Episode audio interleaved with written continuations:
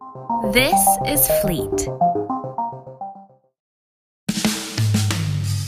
This is the Theatre Meets Critic podcast, a podcast specializing in all things theatre, hosted by the one and only Oliver Boone, featuring a special guest every week. This is the Theatre Meets Critic podcast. Theater meets critic. Art, passion, theater, actors, LA, New York, Paris, Berlin. Hello and welcome to another episode of the Theatre Meets Critic podcast. I'm your host Oliver Boone. Today I have with me Amy Sullivan on the show. Thank you for being Hi. here. How are you No doing? problem. How are you doing?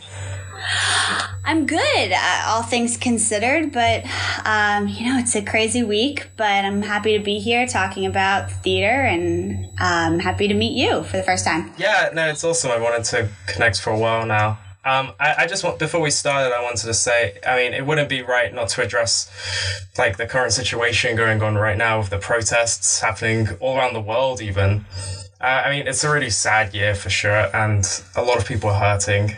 And you know, there's a systematic racism that can that's continuing to like show its ugly face across America, and um, I just I just want to say, uh, oh, this is tough.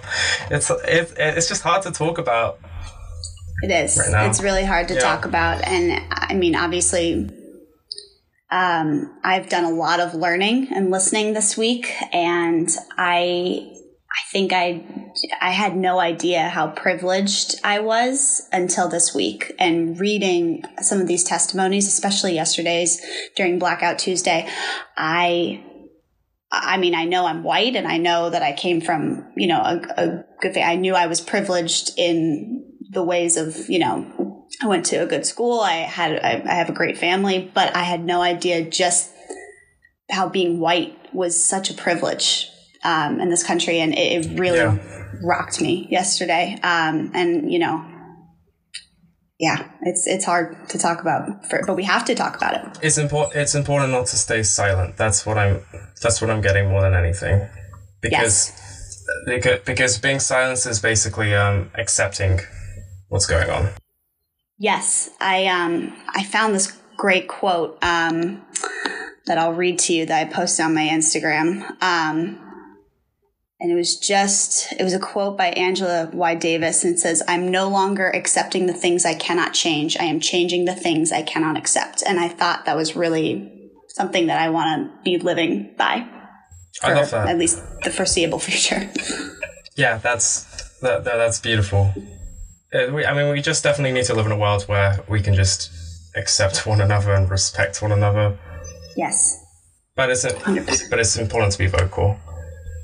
Well, anyways, on that note, let's. I want to talk. I want to talk about you. I want to get to know uh, a little about you. Would you consider yourself um, a writer more than an actor or a comedian? You're a bit of everything, really. Yeah, yeah. I mean, um, you know, I I don't know some days because I moved to Los Angeles to be an actor, and then I was so impatient waiting for auditions to come to me that I was like, well, I'm just going to start writing, and I'm just going to start writing the things that I want to be in, and from there, from writing, you know, so many of my things were comedy, so many of my pilots and my projects were comedies that someone told me to get into stand up and then I was getting to stand up and because of stand up I was getting more acting gigs. So it, it, it, it does kind of feel like a circle now and I don't know I, I know I would say I'm more employed for writing. Um, Well, employed employed is good. employed is good. Yeah money is good. Um, and so that's pretty much most of the jobs I work are writing based, but you know, it's once you start kind of advertising yourself to people as, you know, I want to be the next Tina Fey, I want to be the next Amy Poehler, or I want to be a multi hyphenate like this, then they start, if your writing's good and if you're keeping up that end of the bargain, then they will take you seriously for acting and for comedy. And that's what I found at least. Yeah, I mean, I, I I've heard like in um, whilst being in LA, people sometimes make fun of like the idea of being a multi multi hyphenated person, but it's so important. It's important, you know, the the thing that I've realized is that I think a lot of people claim that they're multi hyphenate. They're like, I'm a writer, director, producer, actor. But it's if you put the time in to each craft and you can at least have a good body of work in each it's really just all about if you want to be a multi hyphenate it just uh, it obviously equals more work. It doesn't mean that you can be a third good at writing and a third good at acting. You have to be a, a full fully trained actor a good writer who's trained in the proper formats and has good samples and has been through a rigor of notes and you know, uh, table reads and stuff like that. And same with comedy. I mean, you have to be going to open mics and you have to be putting yourself out there. It's, you just have to be as good as you are at the next one. I, I completely agree. I mean, it's the same as like, I always believe in that saying about you have to put in 10,000 hours to become like a professional or master or something. You, you know, like it will, t- it will take time with whatever you want to do, but it's, but like it's, it's important, it's important to put in the effort. Yeah. Absolutely. So um, I think we first connected because I think you you you liked maybe my like my Hollywood Fringe play. I think that's how. I think. Yes. Yes. I noticed that you also had a play that was going up at the going up for Fringe in June. I did. Uh, yes. Do you want to talk a little about that? Sure. Um, yeah. So I, um, so my play. let's, let's find out in June. My, my, well, yes. Um, yeah. my play that I wrote, and you know, I hadn't considered myself a playwright before, and again, since I haven't actually produced this play yet because of COVID, you know, Fringe is obviously on hold, um, but. I, I have really, I have grew up doing theater and I always wondered why don't I write a play if I enjoy writing so much. Um, and so I had this experience uh, when I was an assistant that I'll tell you now. Um, okay. I I moved to LA from Connecticut, and everyone said you have to get an assistant job if you want to be taken seriously in the industry. I was like, okay, sounds good. So I got a personal assistant job. That was as much as I was qualified for. Um, yeah. And maybe like two months in, my boss at the time, a big Hollywood producer, said, um, you know, it's my dad's birthday. Uh, and I need to get him a gift. And I was like, great. Uh, do you need me to go to, you know, Macy's or J. Crew or Men's Wearhouse? And he was like, no, don't be ridiculous. Uh, he likes birds and he will need a rare canary. And I was like, what now? um, he was like, you need to go find him a rare canary. Um, and he needs it by tonight at seven o'clock. It's about two o'clock in the afternoon. So rush hour setting in and he wants me to find a rare canary. So I was like, all right, let's, let's try it. I start calling around to a couple pet stores and I'm like, do you guys sell canaries? And they're like, mm, yeah. And I'm like, great. Do you also sell rare canaries? They're like, no. what are you talking about? So I'm frantic. I'm calling around. Finally, you know, the 19th pet store I call, she goes, no, we don't sell rare canaries, but you might want to try this guy Tony in Van Nuys. And she gives me his phone number. And this guy turns out to be like a black market animal importer. And I'm like 22 years old and show up to his home where he keeps these animals. And I buy a rare canary for him to get this job done. I meet the my boss's father at a sushi restaurant, give him the bird.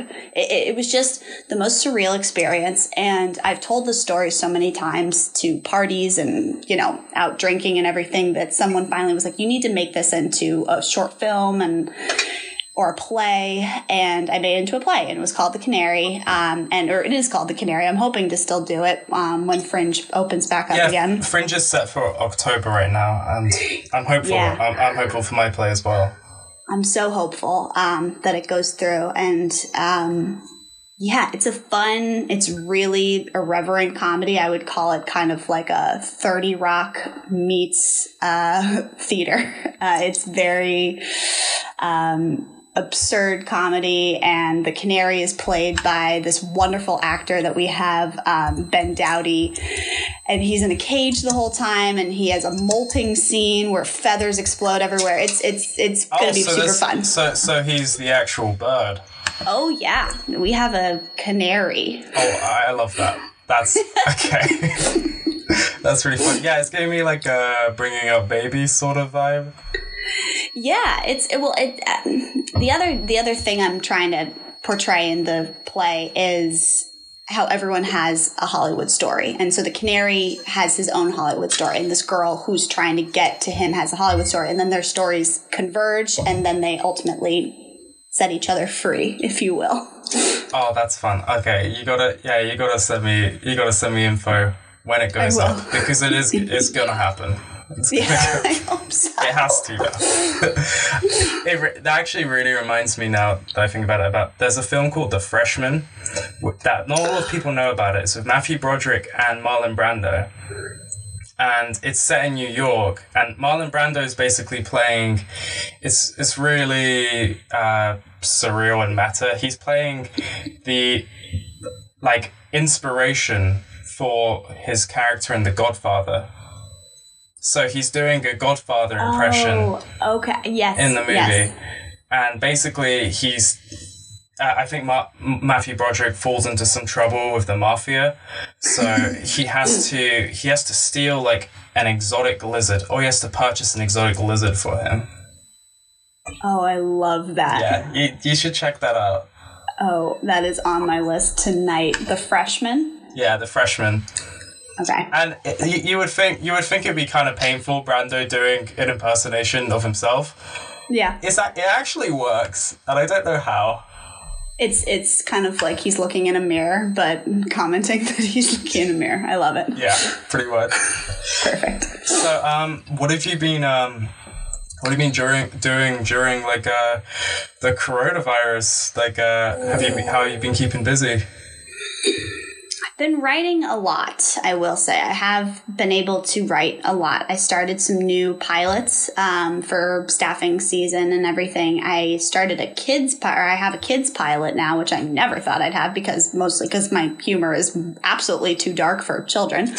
um, but I had to fight all of my natural instincts and write a pilot for children, um, which was great. And other than that, you know, I've tried to find like a hobby that I can keep with. I tried painting. It went okay. Um, I then wanted to hang up all of my paintings around the house, and I keep asking my fiance to hang them up for me, and he's not doing it, which I feel like is a message like these don't deserve wall space, um, which is fine. Um, Congratulations, by the way. Oh, yes. Oh, I got engaged. got in- engaged. That's the I big got thing, engaged yeah. in quarantine. Yes, and that's the most exciting news. Um, he did it during uh, an Easter egg hunt, and that was really, really Oh fun. wow! Yeah, so that was great. And honestly, yeah, I guess I was avoiding this because really what I've been mainly doing in quarantine is acting like a lunatic and planning our entire wedding within, I don't know, three weeks. Like we have every single vendor set because I'm just on a tear. So yes, that's that's really what I've been doing. That's good. Yes, keep, you're keeping busy. You'll be, yeah. Like the way I see it is, this is the time to do all the work that you would need to do at home, so you could spend the rest of your life outdoors. Yes, exactly. I'm never. Oh my god, I'll never return to this home after this is over. Like I'll just be outside all the time. Yeah, that's that, that that's the dream. yeah. So, uh, yeah. So, tell me more about like uh, your style of comedy. Um, I think I saw uh, on your IMDb you went to Groundlings. Yep, I was in Groundlings, and to be honest, I didn't. I didn't love Groundlings, and I don't know if it's because I was working a full time job um, in the industry as an assistant um, during the time, and I was so preoccupied that I didn't maybe. Um, I, I didn't do enough in Groundlings outside of class to really help some of the things set in. Um, but I know I, I I did UCB and I loved UCB. Um, I, I've done some UCB uh, classes. I, they're really fun. I hear they're Yeah, better for I- writers. That's what that's what I was told. yeah, and that and you know because I think the Groundlings to me, um, and this is just my opinion of it, really came off as the actors group. And if you're not serious about acting, um, they don't you're not part of the clique, if you will. And um, I think since I had all these other interests in writing, in producing, in working in the industry, you know, as something at the time, um, I, I, didn't fit the clique that was in my class. Um, and so when I did UCB, I did the sketch program and I really enjoyed that. That was really a lot more um, suited to what I was looking for. Nice. Um, but my style of comedy, I guess, if you're asking, uh, lately I've been writing pretty irreverent, dark comedy things. Um, which is ironic because I've had a pretty charmed life and I have really not had a lot of bad things happen to me. But um, it, has been harder for me lately to write just straight comedy. Usually I'll write um, pretty dr- dramedy, if you will. Um, a lot of things at the end will end with a cliffhanger or kind of a big moment of tension. I, I it's been hard for me lately just to write a straight comedy. Um, but I've been embracing that, you know. Uh, I think grounded comedy is really having its heyday right now. I mean, look at Dead to Me and yeah. Barry and things like this. I mean, those are really good examples of great comedy set in really realistic, grounded terms. I I love dramedy though, just like the power it can have because you know once once they've made you laugh, and then then then they flip it and like tug your heartstrings, you feel it even more. Like I yeah. remember the end of Dead to Me was so powerful when yeah. she's talking in the town hall. It, it's it's so powerful. And I just started last night, and I don't know if anyone else has HBO Max, but I just watched and finished the uh, first three episodes that have been released of Love Life, starring Anna Kendrick. And it is so funny, but it is gut wrenchingly relatable and grounded. It's about being in your 20s and going through multiple relationships and boyfriends and girlfriends. And it's just, it was like, watching myself on screen and I I was laughing so hard but I was also crying. It was it it so I think those shows are really finding their stride right now. And I, I really want to I want to do more of that especially um, now that I've gotten the the playwriting bug. Um, I'm interested now because the Canary is obviously just a straight comedy. Um, yeah. there's you know but there's moments of uh, you know realism and there's moments of um, groundedness, but it's it's just a straight comedy. But now that I've really hit that, I would love to keep writing plays um, that in the dramedy world. Awesome, yeah. Like, uh, would you be also starring in them? Do you think, or give yourself a little role? I mean, this that's the problem with being a multi hyphenate. I will say that you just feel you start to feel like a narcissist. You're like, and I'm the star of this one too. But you know, you are writing it for yourself.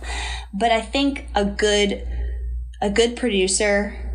You, if you're a writer, actor, producer, the producer side of you at some point has to say, "I think there's someone better for What's this better role." for this show? Yeah. Yes. So I, I don't know. I, I never know if I'm going to throw myself in. Um, I'm always open to it, but I'm always open to have somebody else. Yeah. You, you don't want to become like a Tommy Wiseau where like every single credit is you one oh after the other, and it's never like it's never like all together.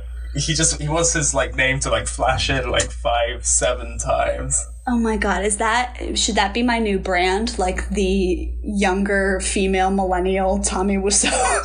Can you imagine? Where is where are you from? How how do you get your money? I never I still don't understand.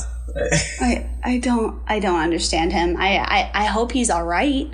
I don't has anyone checked in with Tommy Wiseau? Should we? Should we I'm sure I'm sure he's doing fine. I hope so. pray for pray for Tommy. Pray for Tommy. Yeah. So, uh, where where would you want to see yourself in like five years' time? Like, what's What's your what are your what are your goals? Five years time. Um, I would love for the Canary to have a run. that would be great. Um, and I'd love for that to elevate me to a new level um, in terms of getting some meetings around town to pitch. Because what I'm realizing is all these executives and all of these um, studio heads really are looking at the bigger picture. So if they, if someone was to say invite, to invite them to the Canary and they thought it was funny, then they're going to see me maybe with a development deal or something with the studio or you know what else can you bring us? Can you do you have a feature? Do you have a tv show? I would love for one of my projects to start opening the door to those kind of meetings and i would hope or i would love i should say in five years time um, to have sold some projects to a studio and to hopefully be in the driver's seat of one of them, or at least uh, in a driver's seat role. I, I, have so much to learn about this industry still. I am in yeah. absolute not no delusion that I could run a show at this age and this experience level, but I'm seeing a lot of young people get their content out there under the guide of an older, more experienced showrunner, and I would love for that to happen for me. Uh, um, that'd be, but yeah, that'd be awesome. Yeah. Yeah. I mean, I, I always think of someone like uh, Michael Schur. I, I think it, I had no idea that he he's the showrunner for The Office and Parks and Rec. Yeah. And mm-hmm. uh, I had no idea that he also played Mose throughout The Office. Yes. Which is so yeah. amazing. Like, if I was a showrunner, I would absolutely just. uh, like stick myself give yourself the most fun role in the entire season, yeah, the entire series. Um, yes, and uh, what's his name? Uh, Toby Toby Flenderson is played by one of the co-EPs of that show, and obviously Mindy Kaling was in it. I mean, that was a really good example of a very collaborative show where people were writing and producing. They're also acting, uh, and uh, yeah, a lot that, of them are writers, like BJ Novak yeah. as well. Yeah, BJ, of course, forgot about him. Um, that was a great example of a really collaborative show. And I'd love to, I think every writer, performer, comedian would love to find a show like that. I mean, I feel like hopefully there are more of them like that. Nice. Yeah. So, uh, what advice would you give to um, a kid moving to LA, like right now, wanting to be wanting to be in the industry, and as like an actor or writer? as an actor or writer? Um, I would say really immerse yourself in LA when if they're move, planning on moving here. Really immerse yourself when you move here and get involved in different groups. And you know, the, the thing I struggled with when I first moved here is everyone kept wanting me to do these paid classes. And I was like, I don't have any money. I don't know what you guys are talking about. What you, they want, yeah. they're like, do this class and do this class and join this and join this. I'm like, this is easily $7,000 that you guys want me to spend. But there's ways to be involved in the community now through social media and through even Facebook and things like that. Um, that don't cost money. I mean, offer to PA for free, offer to come and audit a class that's for free, you know. Um, really immerse yourself and know what area of the industry you want to go into because it, there really are so many facets and so many niches to this industry i've learned that you really have to be specific about where you fit in like for me i can tell you right now I fit in in the television comedy world. I fit into the sketch comedy world, but there's just there's so many things. I mean, uh, do you want to be involved on set for music videos and creative and being a part of creative producing, and um, or do you want to be a PA for a drama and work your way through the drama. I mean, it's just if you can get more specific about what your brand as a actor and writer is, the easier it'll be for people to help you because you can say, I, I align with this kind of show or this niche or this part of the industry. And then people know how to help you. But if you're new to LA and you're like, I need a job, people, eh, no, yeah. no one, no one's going to know where to place you or who to connect you with. And the specificity is really what sets younger people apart because it shows that they know what they want and they are serious about their careers and they have put the time in to learn that this is where they're headed. Um, and for writers, I mean, get your samples ready, start getting notes on them as soon as possible. The more people, I know it's scary. It was definitely scary for me to send out my writing early on, but get it to as many people as you can and just get as many notes as you can. And you don't have to take all of them, but. Did you ever join a writer's group? In LA. Yes. Yeah. Yes, I, did. I was. I've been. I've been in one for a while. That, yeah, that was those very are helpful. those are amazing, and you can start your own. You can post. There's so many groups on Facebook. You know, um, there's so many young groups on Facebook, and there's so many places to turn to when you're move when you're new here. Um, and you can just say, "I want to start a writers group." You will get 50 people in an hour. I mean, there's just there's such a need for collaboration, especially, So I th- and I think on to this. next segment, which is unfortunately, this stage pandemic screen, has But now I'm going to change brought that people together a lot more, and there's so much them. more It's stage unity in meets our film screen. and Love TV it, and love it. Where this we, community we review lately than beloved there ever plays adapted into films. That you might And this week, that r- wave we are talking about Romeo plus Juliet, the 1996 film.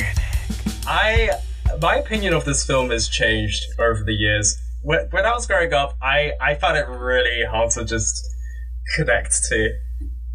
But I loved I loved the visuals always, and Leonardo DiCaprio was so memorable in it, and Claire Danes. What a great choice!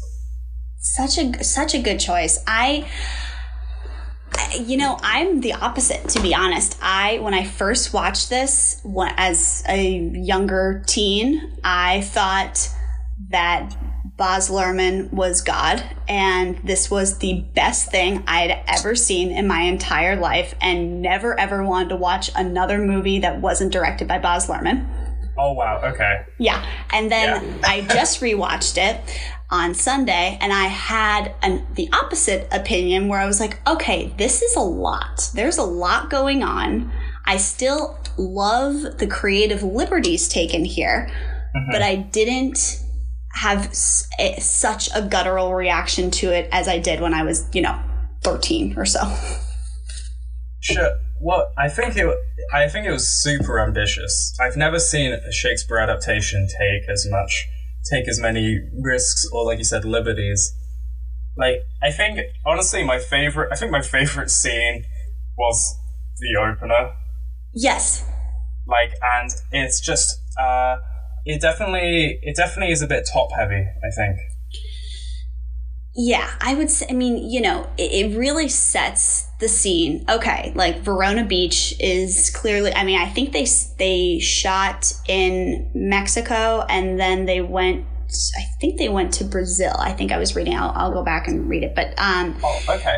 they i mean it was such it, it was su- such a colorful and vibrant and dynamic set and opening and you just i mean it, was almost like well of course this is of course how shakespeare wrote it he wrote it of course like it is a crime riddled city and the prince is actually the police captain and they've got guns and they're They fighting and title credits. Oh my god. I was like, yes, I was like, this, of course. Well, this makes perfect sense. But then as you go, you're like, well, I don't know if this liberty was the right one to take, you know? also just like the way the way they use the lines doesn't quite it, it just doesn't quite gel sometimes it just feels like they're shouting I feel like the acting, and I don't know if that was Baz or if he had somebody else uh, giving them some coaching on the acting, but yes, I feel like if you're going to do Romeo and Juliet, which is arguably the most famous Shakespearean play, the acting has to be king. And it felt in this one that it was like, how crazy can we get this world? How saturated can we make this world so that you don't even have to think about the acting? And there, I mean, there are obviously moments of great acting, but there's a lot of moments of horrific acting. i mean I, I i do like baz luhrmann's movies i've warmed up to them over the years but he definitely he's so he's very focused on the visuals and he he likes to he likes like the acting to be exaggerated if i think of something like uh, moulin rouge yes. or even my favorite film of his was his first it was strictly ballroom it's an australian Oh, film great so good. So good. great movie. But I would say uh, Pete Postlethwaite. He uh, he played the friar. Yeah. he's very famous in the UK. He was he was solid. Like He was He- he- phenomenal. he reminded me so much of Patrick Stewart. Yes, absolutely. played. I could see I could see them being interchangeable there. Absolutely. No, I thought he was easily the best actor. Um, which, to be fair, that role in the play is. Pro- I mean, he's the voice of reason. He's the most grounded character. He's got these two teenagers who are lovesick and irrational and completely delusional at times.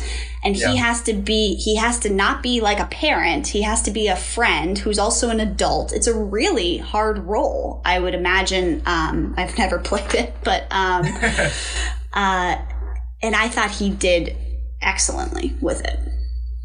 Also, um, the the the maid was it? I think her name's Miriam Margolyes. I Oh. Yes. believe that's her name. She like I I only I remember her from Harry Potter. Yes, yes, she played, Yeah. um, what's it, uh, the, The, like the hortic- botanist teacher. the botanist, yes, uh, Yeah. Madam, you know, who does, who has Bloom the, tree. I don't know. who has the um the plants that save people from getting yeah the screaming plant the mandrakes oh my god i have to rewatch all those movies too but um yes she was The time. She's phenomenal she's phenomenal and i did play that role actually i played Oh, nice. the nurse role um in a you know a teen production of romeo and juliet and uh, she crushed it. I did not at the time, but she did great. Yeah, I I've seen so many different like uh, interpretations of Romeo and Juliet. I remember when I was in uh, Birmingham in England, I saw a Peaky Blinders version, Oh my. which was very it was very it was very ambitious, but really really really worked. I think Romeo and Juliet is such a great it's such a great story. It's a it's a great story, and I actually from my college auditions, I'm just remembering this now.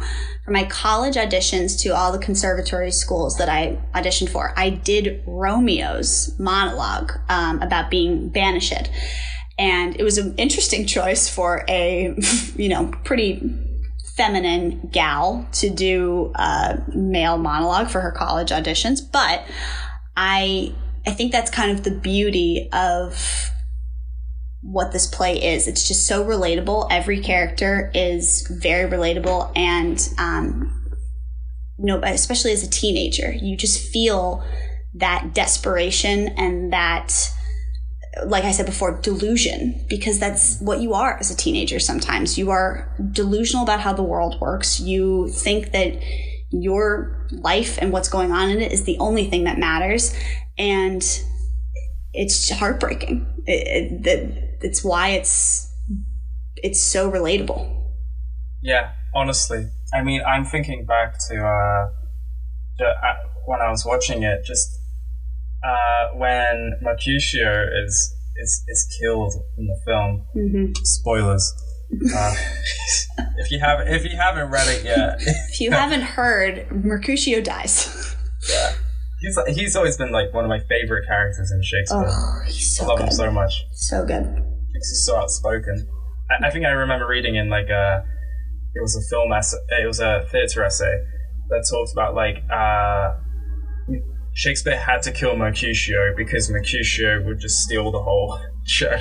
Oh, for sure. And I mean, he, I, I love in this movie that they did not shy away from the, I would say, overt assumptions that Mercutio is uh, gay and possibly in love with Romeo because that is such a thing that some theater directors I've seen either ignore completely or they fully go into it and they make him a caricature of uh, what he really is. But I think that what this film really did a good job is he is one of the guys and he is uh, mercurial. Obviously, that's why his name is Mercutio. Yeah. Um, but he has these really uh, up and down roller coaster emotions and uh, I, I like that they brought in the drug aspect because I think that really set the scene of you know a where they are in this city and what kind of lives they're leading and everything. I, I he's by far my favorite character, um, and in the movie too. I thought he just stole the show It complete, yeah, it completely works. I well, I mean, it's still stuck in my brain from when I watched it as a kid when he's he's like laughing off like his wound, and then he turns and you see like he you see like the truth in his face because he holds such a he holds such a like a facade around everyone. He wants to be this big, larger than life character. And he's and he's vulnerable just like anybody else. So yeah no i that was that's such a powerful moment. Um that's the whole scene. And the queen mab speech i also thought that's probably the best i've ever seen it. And i've seen a lot of queen mab speeches. I, I, I learned the Queen Mab speech growing Yeah. up, and I thought I thought I was I, I, I thought I thought I thought very much of myself, but probably did you making a fool. did you play mercutio No, I've always wanted to. I Yeah. that was like that was my college audition. yep yep i love it Yeah. um, I I love how just going back to going back to Romeo and Juliet. It's such a time capsule of the nineties. oh my gosh the hair the pink hair on uh not benvolio or does he have pink hair no, No, what- no, it's, the other uh, the other one. The other one has pink hair. Oh my god! And then, my god, John Leguizamo, like as Tybalt, just exploded off the screen. He was just so phenomenal. But you know, the little '90s, curly, like little hat, the curly soul, sideburns. the soul patch. I was just like, this could not be happening. Um, but it's no, it's so good. And I mean, um, yeah, you're right. It's just such a time capsule. And I really love the soundtrack. Yeah, you know the the one of the moments that really kept that I remembered is um when they're driving. You know, we said the opening scene is such a or the opening credits was such a powerful moment. I, and I always remember when they stop on the Montague and they go, "The boys, the boys!" Like it was just Yeah. so nineties. I loved it. Oh, it's I. I'm glad this movie exists. Yes. You know, like I think I it's I don't I don't know if it would be like be able to be made the same way today with the same amount of budget. I think having DiCaprio probably helped a lot. Yeah, but I mean, at that time he was. On top of the Really? world. But was but was he? Had he done Titanic yet? I think I think he did Titanic a year later, I think. Yeah, I think this was like the start of Leo. This was like the incline of Leo right now as a teen Teenage, heartthrob. As yeah, a teen yeah. heartthrob, yes. So I mean, yeah, I'm I- just so happy this film exists. I have always wanted to have that curtains haircut. It's just not possible for me. My hair's too curly. I wish. I had that, Oliver. Let me tell you. But I was a girl, and yeah, I mean, I think it was probably about 1996. I had a bowl cut haircut for years that nobody seemed to tell me was hor- like not meant for little girls. It was only meant for me a Leonardo photo after. I, I want to see it. I'll send it to you. It is Please. horrific. Horrific. Well, I mean, I'm wearing my I'm wearing my tropical shirt. Well, you look good. Yeah, Yeah, you look very. You could be cast as an extra right now if they were doing it again. Please, please, let's reboot Romeo plus Juliet. so Oliver can be an extra. Yeah, so I could be an extra. Yeah, perfect. Get get that side card. get that Taft Hartley. Yeah, I'll I'll cut- I'll do a bowl cut again, and we'll both audition. Yeah. What, what was your favorite? What was your favorite scene? Do you think? What was your favorite moment in the film?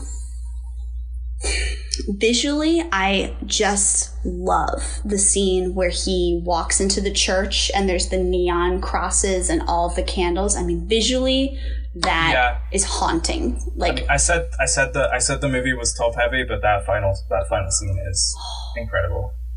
that death scene is just visually i mean it's it's so i mean you would think it that it's saturated because there is so many there's so much lights there's so much neon there's so many candles but the moment between them is really pure and it's really grounded and there is no overacting and that's of of all of the overacted scenes in that movie that one he at least had the the right move to as even though it's colorful and it's bright it's really about the acting in that scene. So i would say visually that scene but and i i know everybody loves the the, the scene where they meet um, through the fish tank. Yeah, yeah. and i i also really love that one but because mostly for the song though that uh kissing you sound that song that um is being performed downstairs at the party that one that one is really powerful too. So it's a tie up between the two.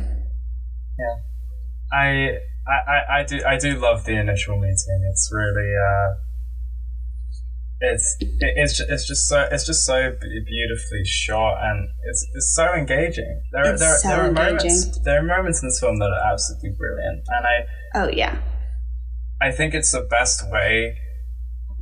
I, I, I wish I wish this was done more in theater in some aspects, just like trying to engage with like a younger audience.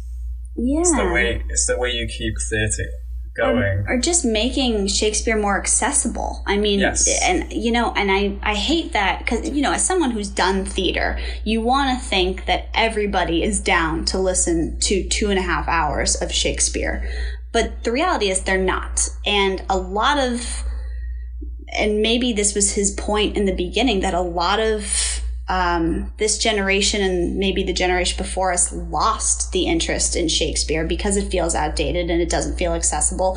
And I, I'm sure at some point Baz was like, you know what we're going to do? We're going to throw in a lot more guns. We're going to set it in, you know, a, thought beach. it was like Miami. I, I always thought it was Miami. it, it, it, it looks like Miami. I believe some of it was shot there, but I think a lot of it was shot in Mexico. And that brings, you know, because there's so much religion in it that he plays with. yeah, that's true. So um, I think that's a big This was the cap. I, I think it's the Capulets, right? The Capulets are very religious, but you know, there's the crosses everywhere. There's the Jesus uh, uh, Savior statue that they pan over in the opening, which you know you would think it's Rio de Janeiro, and they never say Yeah, obviously where they are That's because true. it's supposed to be Verona Beach, but. Um, yeah, I mean, he made it super accessible for somebody who was like, I'm not watching because there's the obviously the version of Romeo and Juliet from the 80s, which uh, I'm blanking on the director's name. From the 80s? You know, um, the famous director. Why am I blanking? I think. Was it the Italian director? yes, um, here. Oh, I think that was from like the 60s. Was it the 60s? You're probably right. It's like, Um, I remember because I. I I, I remember Zeffirelli. Zeffirelli. Zeffirelli. Yeah, yeah, that, yeah. That was yeah. That was sixty. That was sixty-eight. 60. Oh my God. Um, But yeah, that that's that's a classic. I always remember the main actor looking so much like Zac Efron. It was Oh my god. Crazy. Yes. But you know, like that's I- I think that was the 60s and that time was still an era of you know, TVs weren't, you know, as utilized as they were in the 90s and people were still really involved in literature and culture and not that they aren't now, but you know, the 90s were MTV and were violent video games and I think Baz Luhrmann really did a good job of kind of capturing the generation's attention when he did. absolutely yeah. I mean, yeah. uh, It's it's it's funny you say that. I remember watching this video that was talking about Little Women and just all the different iterations that have come out over the years. and just how the Little Women adaptation in the 90s is very much of the time of the 90s, of Yeah. like the themes that they're trying to get across, and it's the same the 20, 2019 version. Yeah. Oh my god. And like even yeah, the 2019 version, I thought the banter was so, is so on par for how we talk now, and the you know the girl the girl power vibes and the girl girl gang vibes that are so prevalent right now that you know weren't really as embraced before. Yeah, that's a great example of just I love love 90s, love 90s. Susan Sarandon just kicking ah. ass as the mom. God, so good, so good. Yeah.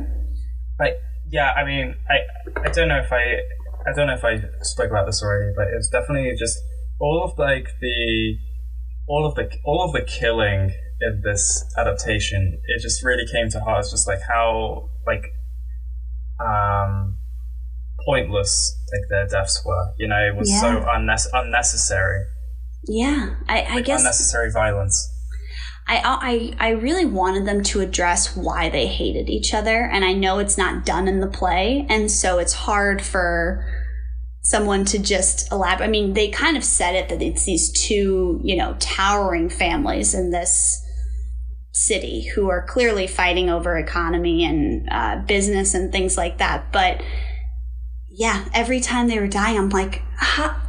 I know people died all the time when Shakespeare was around and no one batted an eye, but like I was like, my God, this this film especially, yes, highlight highlighted how uh, cavalier they are about death. You know?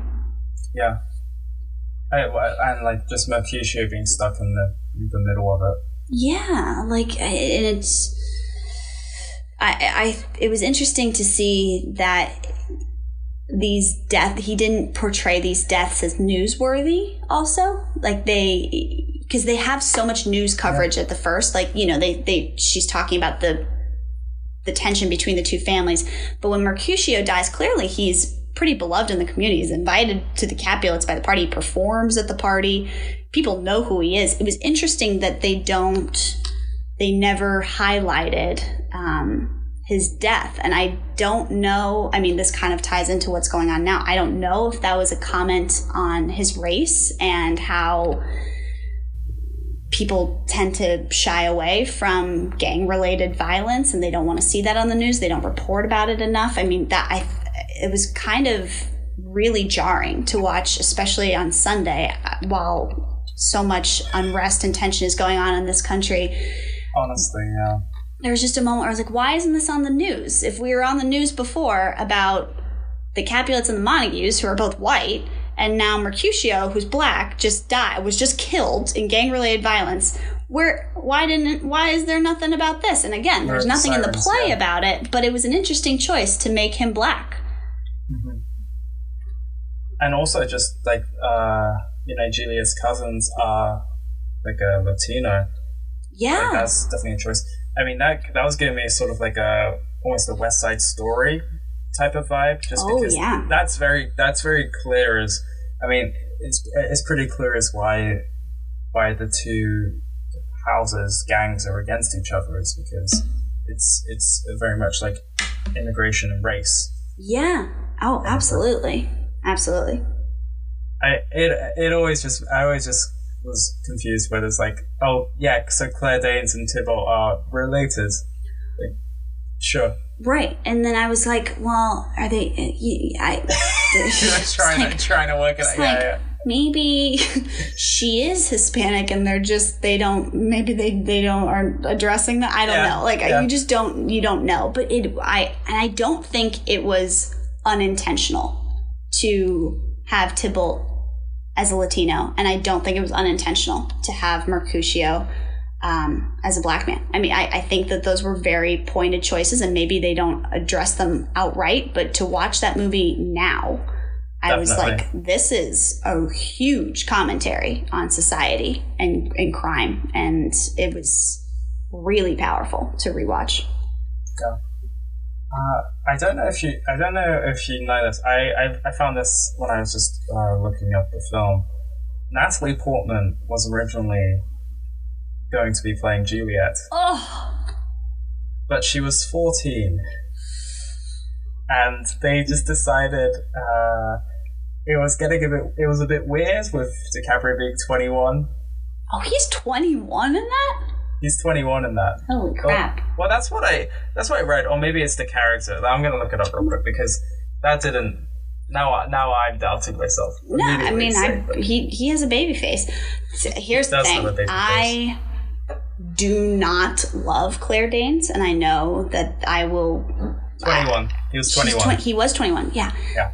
I I don't know. I love Natalie Portman. I'm obsessed with Natalie Portman. So same and I never, I, I guess I never I think Claire Danes is a great actress. I just never loved her as much as I love Natalie Portman. So that nugget of information is is a lot for me to process. It would it would have been amazing. It would have also been very strange. It's a shame. Yeah. It's, a, it's a shame she was she wasn't quite old enough. I know. It. I know. Yeah. Man, she's the best but yeah, I definitely think. Uh, I definitely. So usually I, at the end I go like stage or screen. Like, was it better on the stage or was it better on the screen? And I, I want to stop doing that. I want to stop kind of like, you know, uh, putting one down instead of the other. Mm. Go watch Romeo plus Juliet if you haven't yet. Yes, go watch it. It's beautiful. Beautiful. Okay. So yeah, my segues have been very on point today. I, I don't know. Today's just it's just it's just a strange week. It's a very, very weird week. Yeah, Are we recording right now? we are recording. Oh. just telling you, like, yeah, it's a strange week. best. Yeah, yeah, good, honestly. good. Be transparent with the fans. Yeah, and I'll edit out whatever I don't want. Perfect. I always say like, Ollie, cut this bit, and then I never do because I'm like, I guess funny. Whatever. We're just gonna butt it at. yeah. Theater meets critic. So now we're going to move to uh, the Proust questionnaire, which was originated by Bernard Pivot. It's a lot of strange French names. Perfect. Uh, have you, are you familiar with Inside the Actor Studio? Yes. So these are the questions from Inside the Actor Studio. Ooh, okay. They're I'm ready. They're fun. Yeah, and I changed one. What is your favorite curse word? Because it's just not as funny with without an audience. No. And You're it's right. like I, there's been no swearing throughout the show. No. And suddenly it's like, then all of a oh, I have to make it. let I have it to out. make this. I have to make this show explicit. it's like it's not worth it. no. No. Okay. What is your favorite word? Oh my god. Uh. Donut. What is your least favorite word? Moist. What trait do you admire the most? Honesty. What trait do you admire the least? Indecisiveness. Same. Absolutely. It's oh, it's the worst. What sound or noise do you love? Moo. I love cows. I don't know why. They're my favorite animal. Oh wow. Okay. I like that. I don't know why. That's amazing. What sound or noise do you hate? Like a whine, you know? It's like a goat or a witch. Like a like a whine. Like I hate like a whine. Like a, uh, like I hate I hate when girls have the vocal fry and they go uh, you know. yes, I I do that. Can't do it. Bet you could do an amazing Kim Kardashian. Uh, I I really kind if you really wanted me to. I don't. okay. Uh, what is your idea of happiness?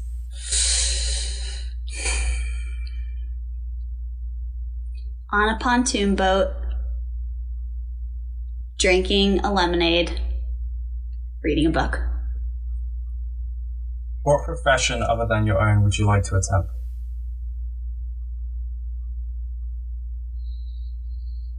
A stunt double. What profession would you not like to do? plumber. I, I I'm really bad with like hair in the drain. I'm, I I will just say it's not for any other reason. Just that when we pull out the hair that comes off my head out of our drain, I throw up every single time. So I know I can't do it. Is what I'm saying. I I I feel you. I'm I'm struggling I with my new up. shower. Yeah. Oh wow. Like oh, it's it's a completely guttural reaction, and I don't know where it comes from. Okay, good, to know. yeah, don't. I mean, you can cut that out. No, I like it. The world must know. yeah, the world needs to know. Yeah. If heaven exists, what would you like to hear God say when you arrive at the pearly gates? Eh, you did your best. Nice. Is God Jewish? yeah, he's Jewish in my mind. New Yorker. yeah, he's a New York Jew with a bagel company. That's beautiful. Okay. Uh, we will now be playing Shakespeare Roulette. Da-da-da-da-da. I need to get some music for that. So I'm going to ask you to perform a Shakespeare monologue with a vocal change and a prior moment chosen by me. okay, Eh, What monologue have you brought us today? I am gonna do Romeo's banished monologue. Awesome. Yeah. Brilliant. Okay, so. Oh. You have a question or? No, I wait. Did I go away? No, you're here. I'm here. I see you. I have I to you. pull. I have to pull up the monologue. I I think I thought you were gonna give me one. Oh, you thought I was going to give you one? I'm sorry. Maybe I didn't read the email right, but that's okay. I did this for my college audition, so I'm just going to pull it up and have it on the side. Okay, brilliant. Ollie, actually cut this bit. okay, so, um, Amy, what monologue have you brought for us today? I am going to do Romeo's Banished monologue because it's what I did for my college auditions. and I feel like it served me well, so we're going to try it again. Okay, 10 years later. let's let's see what's changed. Yeah. Hold on, Okay. I, have to, I have to pull it up so you can cut this part too, but I do need to pull it up. No worries.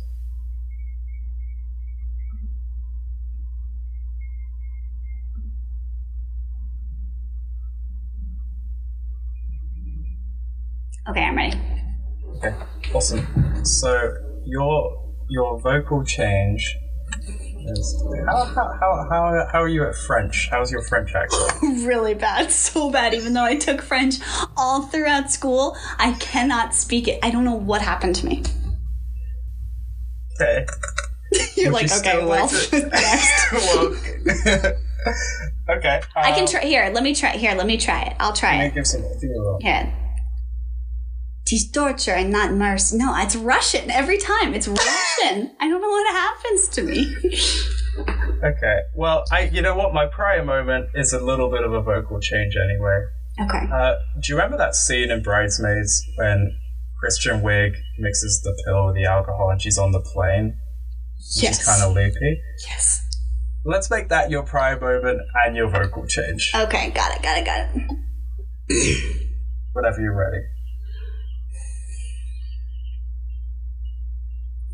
Tis torture and not mercy. Heaven, heaven's here, where where Juliet lives, and and and, and every and every cat, and and every and every dog, and every little mouse, every unworthy thing live here in where, where are we? Wait, in in heaven, and may look on her. but Romeo may not. more validity, more honorable state, more, more uh, courtship. Oh, oh hello. Lives in uh, those those fly those um the carry-on flies. Then Romeo, they may seize on the white wonder of of Juliet's hand and steal im- immortal blessing from her lips. Who eat. Oh, oh, oh. who even in pure and vestal modesty still blush. My God. Thinking their own kisses sin. Is that good enough? Yeah. Wow. Oh, I, I'm so, I'm so, I'm so glad I gave that to you. You're you like you. You're like you know what this girl has done before: quaaludes and alcohol. have you, uh, have you, have you done like an impression of that before? You know, actually, no. I mean, I think I've, I, I think I've done that in my life before. I think I took, like, uh, someone, someone gave me no. I, you know what it was? I had, I had like pulled a bunch of muscles when I was on vacation with my family, and someone, one of my cousins, gave me like a muscle relaxer or something, and just like a very low grade one. And then I had like two sips of wine, and I was like, everything's crazy, like Yeah. so yes, no, I mean I fully relate to Kristen Wiig in that moment, but no, I've never imitated it before That was really, that was like, that was really channeling her. Thank you, thank you, Cool.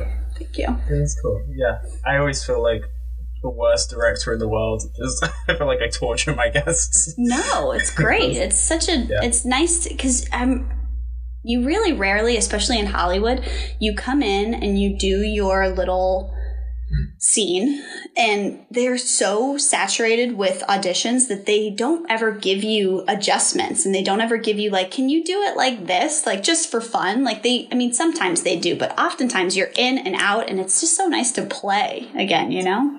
Honestly, yeah. I mean, that's like the main thing. I just want, I, I, I want like just like a little bit of the show just dedicated to getting, so, like, giving a performer the chance to just perform. Yeah. Giving a bit. Well, that's uh, that's that's everything from us, Amy. Thank you for joining us today. Uh, where can we find you on social media?